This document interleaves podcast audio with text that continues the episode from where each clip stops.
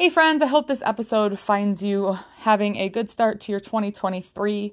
It's been a while since my last episode, and I appreciate your patience in coming with a new idea. But I had some challenging times at school between Thanksgiving and our winter break, and I was just really exhausted, needing some refreshing time, trying to find new ways to care for myself and um, take care of those kind of basic needs and to be quite honest, I didn't really have any ideas to share in my episodes, but I have found myself kind of re restarting my creativity and feeling excited and things like that. And so today I want to talk to you about using the chat GPT, the AI intelligence, and kind of using that to help spark your your creativity to take the creative burden off of yourself because I was playing around with it a week or two ago and I really started to see how this could benefit me as a teacher as half of the exhaustion i think for those of us that do a lot of storytelling and do a lot of comprehensible input half the exhaustion comes from trying to come up with what we're going to talk about and creative ideas. And so i was like after seeing all these tweets and these tiktoks about teachers using these this chat gpt to generate lesson plans and all these other things um, again putting my own thoughts or ideas about kind of AI websites aside, I was like, huh, this could really be beneficial for that. And so, if you haven't heard of it, ChatGPT, the it's like openai.com is basically and a computer, right? An artificial intelligence that you can kind of have a conversation, so to speak, with. And there have been lots and lots of conversations about the negative sides of it. You know, if students discover this, they could ask it to write papers, that it's really sourcing information from what already exists in the world. So it's not, I mean, it's really kind of plagiarizing, right? Other people's works or taking other people's ideas and recombining it to create what you've asked it to find and, and doing all of these things. However, just like any other tool in technology, in my personal opinion, I really feel like if you know how to use it, it can be beneficial. And so, if you are not into this sort of thing or you are vehemently against it, then this episode is not going to be for you. Um, and I understand that, you know, people have different varying levels of comfort with information being shared on the web and this, that, or the other. And I'm kind of in the boat of, I don't have anything to hide. Not that I want any websites or things like using my information for evil, but like, I don't have anything to hide. There's so much information already out there and available. Um, other AI type things are like your Amazon Echo Dots, your Siri, your Google Home, all of that. And I already use all of those things. So at this point, I've already exposed myself to a risk of these types of things. And so I figure might as well use it to save my to save my time and energy as far as teaching goes. So I had seen online different teachers basically typing into it like write a lesson plan for 6th grade students on this topic and it will like come up with step-by-step instructions and activities you can do or you could have it write a quiz or write math problems and then you can have it generate answer keys. And so I thought to myself, okay, well let me see how I can use this to generate Spanish because I had seen some people sharing that it can. So I was like, sweet. Because oftentimes, my biggest struggle when I get to my unit on storytelling, especially like imaginative storytelling, um, obviously, if I'm sharing personal stories or uh, biographical or historical information, those are a lot easier on the brain because that information is already out there or I've lived through it.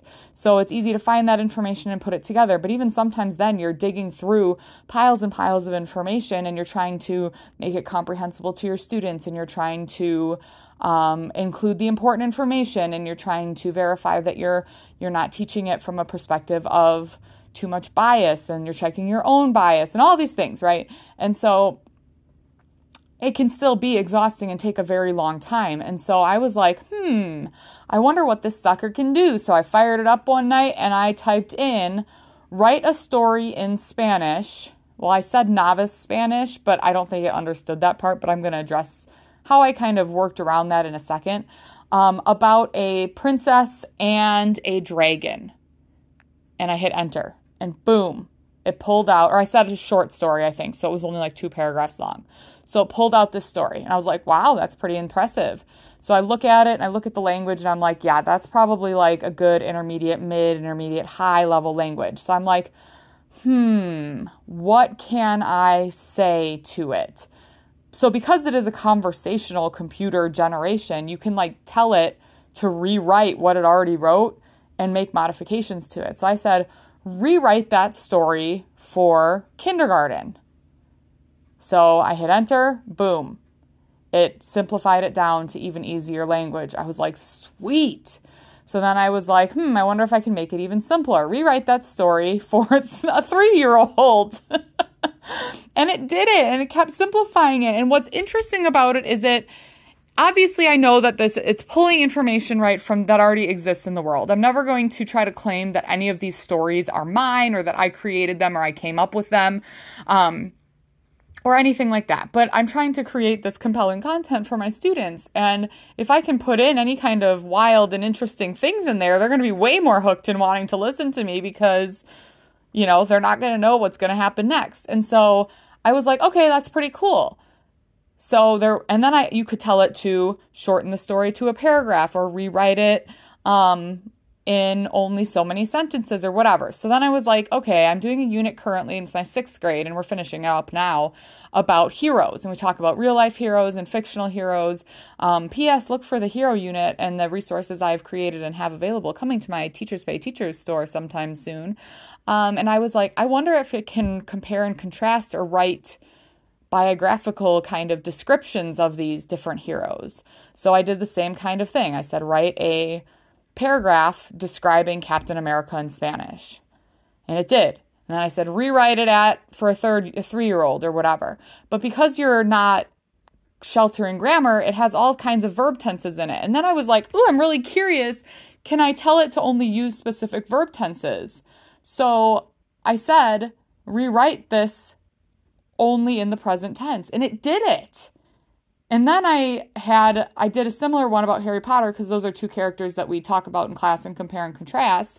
And um, I said, you know, rewrite this using only the present tense and the simple past tense because it was using all the perfect tenses and all that. And my students are I don't shelter them from those types of things, but I want to make the language especially if they're reading something in class, the most accessible I can with things they're familiar with, right? So they're very familiar with the present and the past as far as like the preterite and imperfect goes.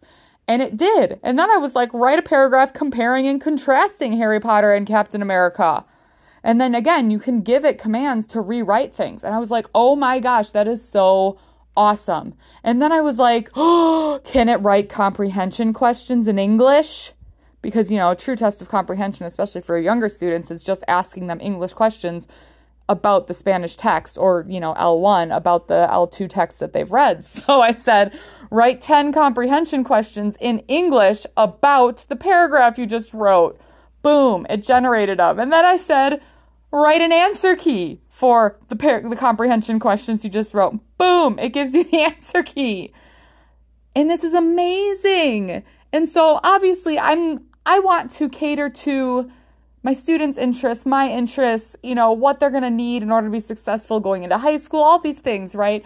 But from time to time, being able to take the pressure off of myself and my brain to get that jumping off point, of course, I'm going to have to reread what the thing wrote and modify the text, maybe modify the questions or the task that it's asked that it came up with for students to do.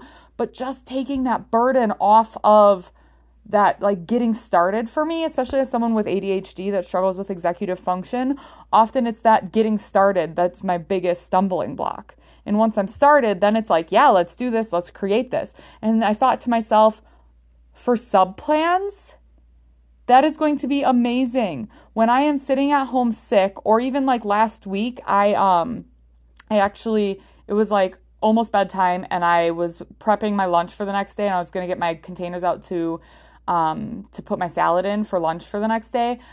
My I got one container out. I heard another one starting to fall. They collided. It sliced my finger. I didn't stop bleeding for hours. I ended up needing to go to the ER, getting glued back together, whatever. So I took the day off. And aside from the fact that like it was too hard for me to type because my pinky had been sliced and I was like in pain, if it had been a normal situation where I wasn't like physically unable to type up subplans, I would have probably told this system, this chat GPT, the AI, to write a story for me, made sure the language was simple enough for my students, generate comprehension questions, and then like plopped that into a worksheet for them to complete and maybe had them draw a couple of different scenes to show co- comprehension. Like the idea of coming up with sub plans is so daunting to me when I am sick or when I am not at my best or when I have something else going on in my life that prevents me from being at school that oftentimes as you know I'm sure I choose to just go to work and muster through. This is going to be a huge help moving forward. I also asked it to, um, you know, create a list of the top 10 influential um, Latinos in the United States. It came up with this huge list for me. It gave me like a snippet about what they've been influential about. And so I feel like this is a really good way for us as teachers to come to a starting point of new or more creative or different information than the things that we have been doing in the past that isn't going to burn us out. And to be quite honest, with the current state of um, our education system and the last few years of the pandemic and just like life has just been so overwhelming for so long that I don't have energy to give. I want to, but I don't. And so having another tool at my disposal for in those moments is going to be huge. And so I just wanted to share a little bit about what I learned about it as I was playing around on it um, with you and maybe gives you some different ideas of how you could play around on it and use it. And again, I'm not saying that you take it and copy it word for word, Maybe you take it, you modify it, you add to it, you change details, you do what you need to do to make it work for your students. You don't claim that you wrote it because, of course, it's taking ideas from places online. And if you're morally against that again, I understand. I hear you, but I, at this point in my life, I am willing to try new things until someone can show me otherwise um, why I absolutely should not be supporting that. Um, and I'm willing to learn and change. But right now, I think it's going to be a great tool to kind of help me get a jumping off point to make my life a little bit easier and to be generating new content that will interest my students. So try it out. Let me know what you think. Um, I also did find that when I went to school and tried to use it there because I was going to have to miss school again because my my glued together cut was not healing well and did not I did not get cared for appropriately at the ER. Um, so I had to miss school again on Monday afternoon to go to um, my regular doctor to have a follow up and get it kind of fixed up. Um, I was going to try to generate some things for my afternoon classes and lo and behold, it was blocked at school. So you might run into that. I did ask our IT person if she would be willing to unblock it and the, for staff, not for students. I do not, I'm at this point, I am not advocating at all that this is a student tool.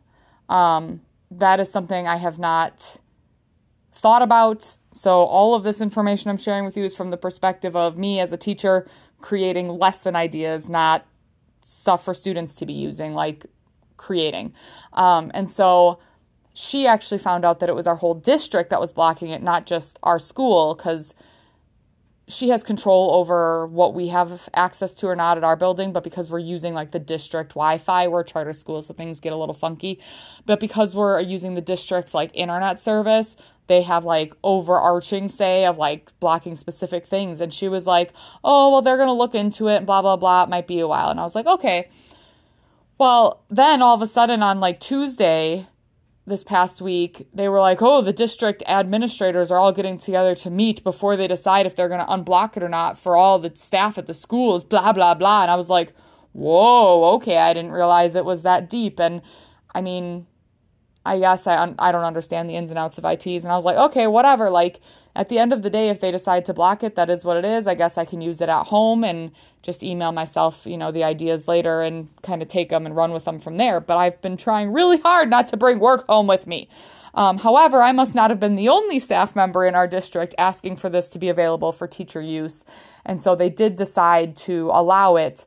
But when they allowed it for staff use, they did send out a whole bunch of like warnings this is could be the problems with it but also like here's all the benefits and here's like different prompts you could put in and other research that must have been done by other schools um, around the world the country and they shared these ideas with us too and so just being aware of the pros and cons of the tools and what it does and what it doesn't do and what the the boundaries are for it. Um, I think is really important. And just like any tool, if you are educated and you use it carefully and you know how to use it, I think it can be super beneficial. So let me know if you tried it out. Let me know if you have any other tips or information. Um, but I wanted to share with you my experience in case you're finding yourself in a place where you're wanting to find that extra creativity or um, to take a little a little load off of your brain power for a minute. So I hope uh, I hope that this was helpful, and we'll talk soon.